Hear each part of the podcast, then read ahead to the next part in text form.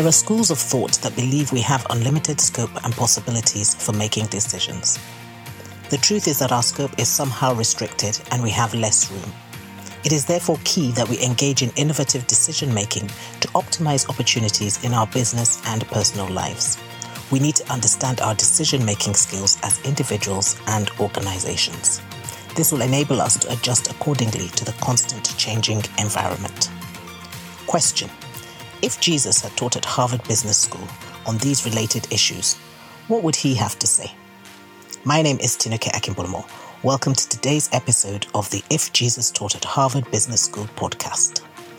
In today's session, we have Ade Ojomo, a management consultant in the consulting, advisory, and training space, discussing the frameworks involved in the consulting practice and exploring the skills of an effective consultant. Peter Ferdinand Drucker was an Austrian born American management consultant, educator, and author whose writings contributed to the philosophical and practical foundations of the modern business corporation. With regards to his role in the area of management consulting, he said, My greatest strength as a consultant is to be ignorant and ask a few questions. The word consultant can sometimes be misleading in organizations because individuals may actually be performing a manager's role it is therefore important that this difference is understood when it comes to the definition of roles and responsibilities in an organization, internally or externally.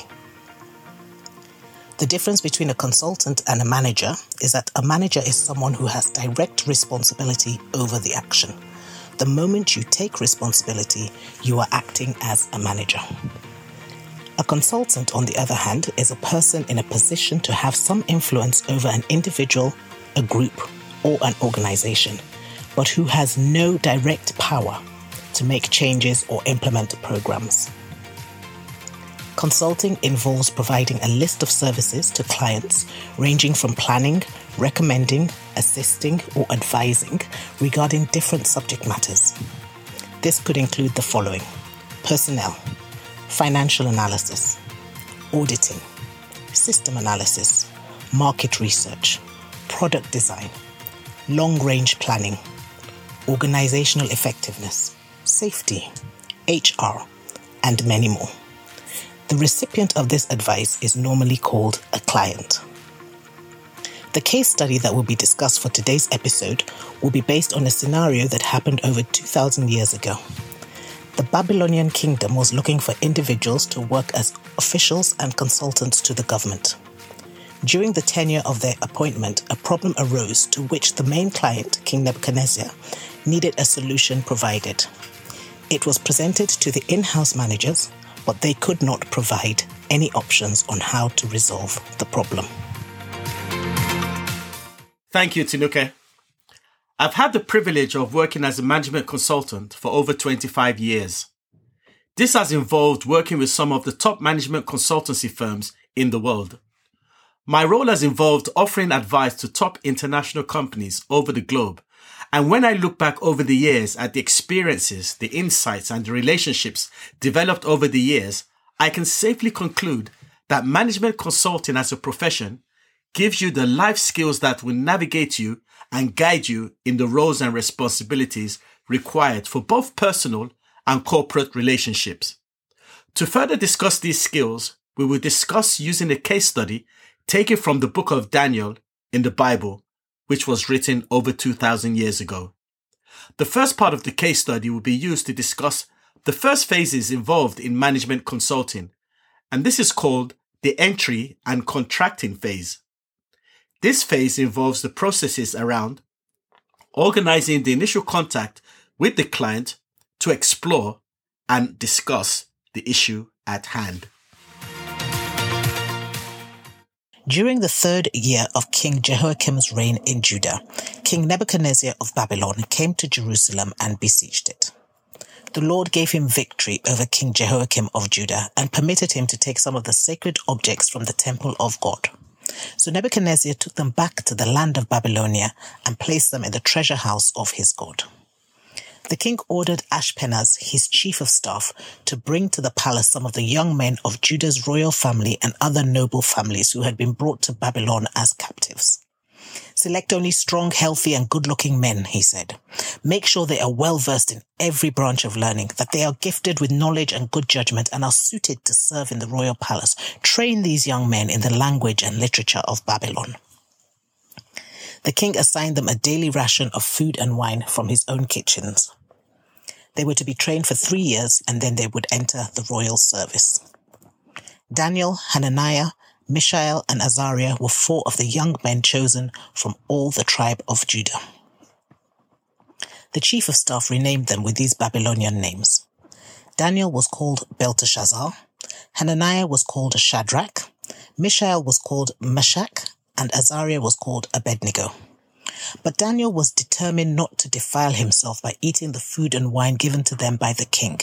He asked the chief of staff for permission not to eat these unacceptable foods. Now God had given the chief of staff both respect and affection for Daniel. But he responded, I'm afraid of my lord the king, who has ordered that you eat this food and wine. If you become pale and thin compared to the other youths your age, I'm afraid the king will have me beheaded. Daniel spoke with the attendant who had been appointed by the chief of staff to look after Daniel, Hananiah, Mishael, and Azariah. Please test us for 10 days on a diet of vegetables and water, Daniel said. At the end of the 10 days, see how we look compared to the other young men who are eating the king's food. Then make your decision in light of what you see. The attendant agreed to Daniel's suggestion and tested them for 10 days. At the end of the 10 days, Daniel and his three friends looked healthier and better nourished than the young men who had been eating the food assigned by the king.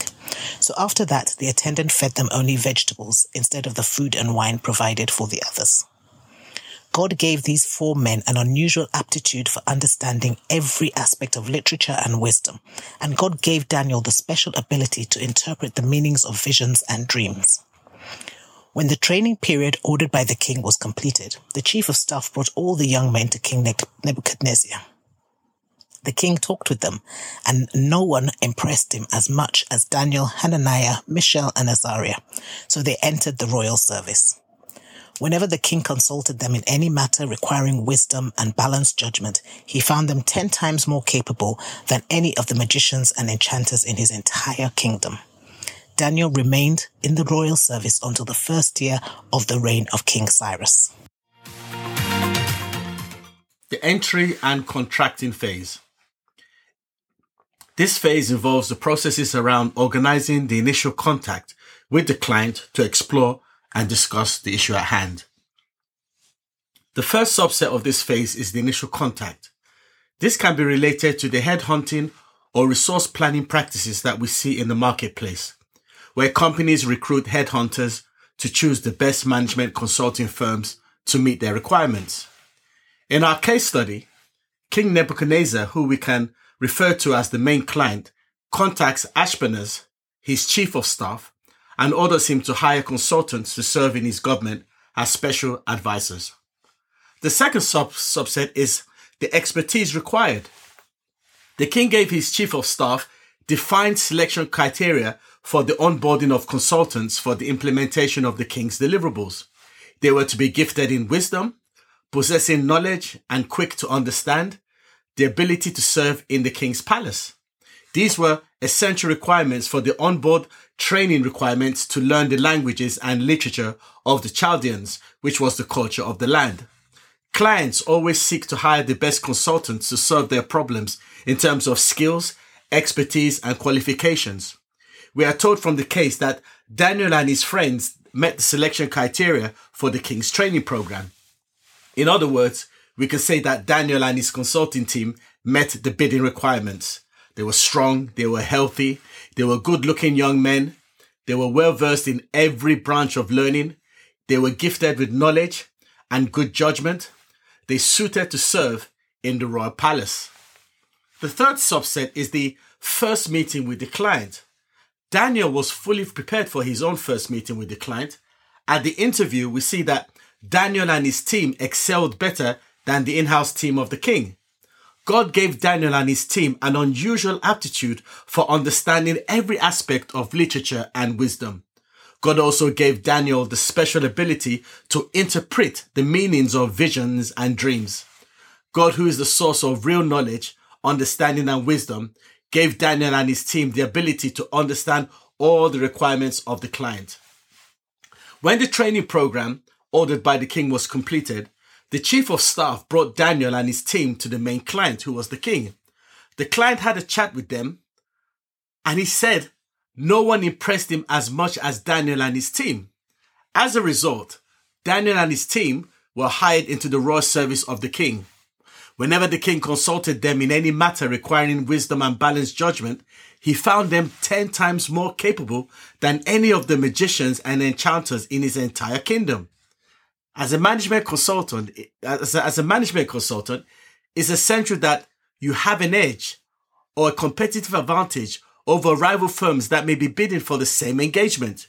You need to have that creative insight and innovative spirit that comes from the Almighty God to enable you to excel. The fourth subset is managing the client's expectation. In the management consulting practice, meeting your client's expectation is one of the fundamental requirements for good management consulting. So it is critical that we understand what the client expects both in terms of the solution and the implementation to meet the client's expectation. In providing services, one of the king's expectation was that the consultants should be fed with delicacies which were against their belief system. This conflicted with the consultants' expectation of how they would provide their services. The chief of staff, who from the initial client contact and as a result of God's favor, began to have respect and affection for Daniel he appealed to Daniel and that the instructions came from the king that they should align with the specific with the specified diet of food and wine and departure from this could cost him his life. Daniel did not argue or try to force his belief system or methodologies, but he humbly negotiated with the chief of staff and came up with an alternative strategy that still met the king's requirements. He negotiated for a 10 day assessment period to determine whether his feeding habits of vegetables and drinking wine were more beneficial than those of the client's suggestion of food and wine.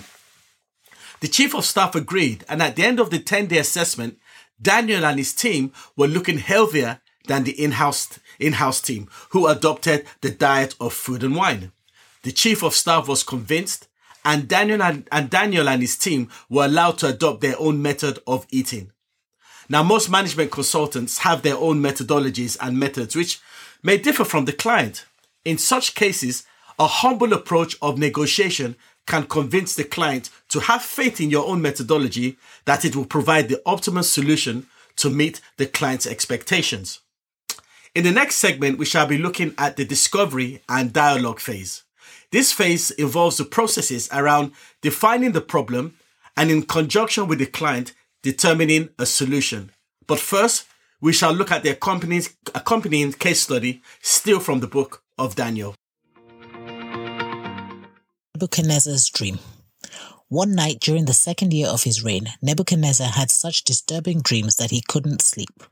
He called in his magicians, enchanters, sorcerers, and astrologers, and he demanded that they tell him what he had dreamed. As they stood before the king, he said, I have had a dream that deeply troubles me, and I must know what it means. Then the astrologers answered the king in Aramaic, Long live the king! Tell us the dream, and we will tell you what it means.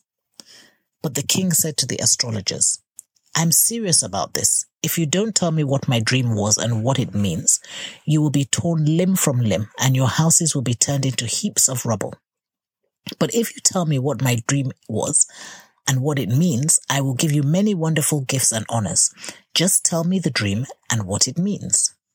They said again, Please, your majesty, tell us the dream and we will tell you what it means. The king replied, I know what you're doing. You're stalling for time because you know I'm serious when I say that if you don't tell me the dream, you are doomed. So you have conspired to tell me lies, hoping I will change my mind. But tell me the dream, and then I'll know that you can tell me what it means. The astrologers replied to the king, No one on earth can tell the king his dream, and no king, however great and powerful, has ever asked such a thing of any magician, enchanter, or astrologer. The king's demand is impossible. No one except the gods can tell you your dream, and they do not live here among us. The king was furious when he heard this, and he ordered that all the wise men of Babylon be executed. And because of the king's decree, men were sent to find and kill Daniel and his friends. When Arioch, the commander of the king's guard, came to kill them, Daniel handled the situation with wisdom and discretion. He asked Arioch, Why has the king issued such a harsh decree? So Arioch told him all that had happened. Daniel went at once to see the king and requested more time to tell the king what the dream meant. Then Daniel went home and told his friends Hananiah, Mishael, and Azariah what had happened. He urged them to ask the God of heaven to show them his mercy by telling them the secret so they would not be executed along with the other wise men of Babylon. That night the secret was revealed to Daniel in a vision. Then Daniel praised the God of heaven. He said, Praise the name of God forever and ever, for he has all wisdom and power.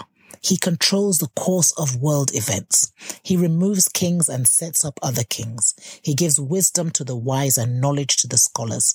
He reveals deep and mysterious things and knows what lies hidden in darkness, though he is surrounded by light.